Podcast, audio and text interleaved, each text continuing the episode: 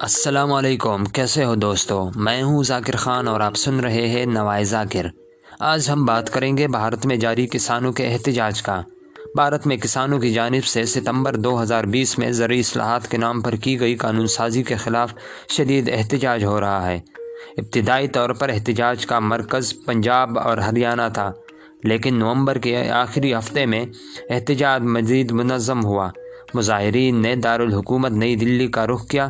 جب کسان نئی دلی داخل ہو رہے تھے تو نئی دلی انتظامیہ نے کسانوں کو روک دیا۔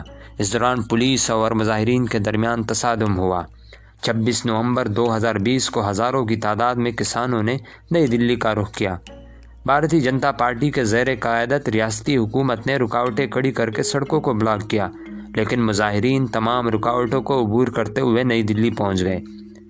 اکتیس ٹریڈ یونینز کے چھتری تلے اس احتجاج میں اکثریت سکھ برادری کی ہے، لیکن دوسرے لوگ بھی اس میں شریک ہے مظاہرین شروع میں پرامن احتجاج کر رہے تھے، لیکن جب اس کا کوئی نتیجہ سامنے نہیں آیا، تو کسانوں نے پھر دارالحکومت کا رخ کیا۔ حکومت اور کسانوں کے درمیان کئی مذاکرات ہوئے، لیکن وہ کامیاب نہ ہو سکے۔ حکومت نے بلوں کی منظوری کے وقت بھی کسانوں کو اہتماد میں نہیں لیا۔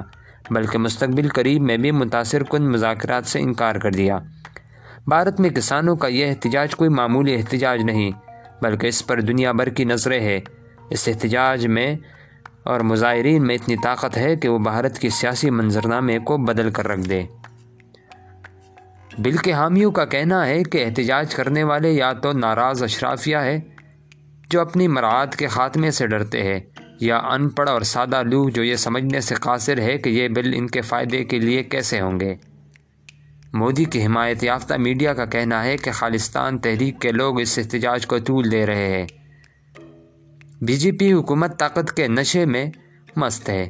دو ہزار پندرہ کی پارلیمانی انتخابات میں پانچ سو تینتالیس میں سے تین سو تین نشستوں میں کامیابی حاصل کرنے کے بعد مودی حکومت اس خوش فہمی میں مبتلا ہے کہ ان کا ہر فیصلہ عوام کی امنگوں کے مطابق ہوگا۔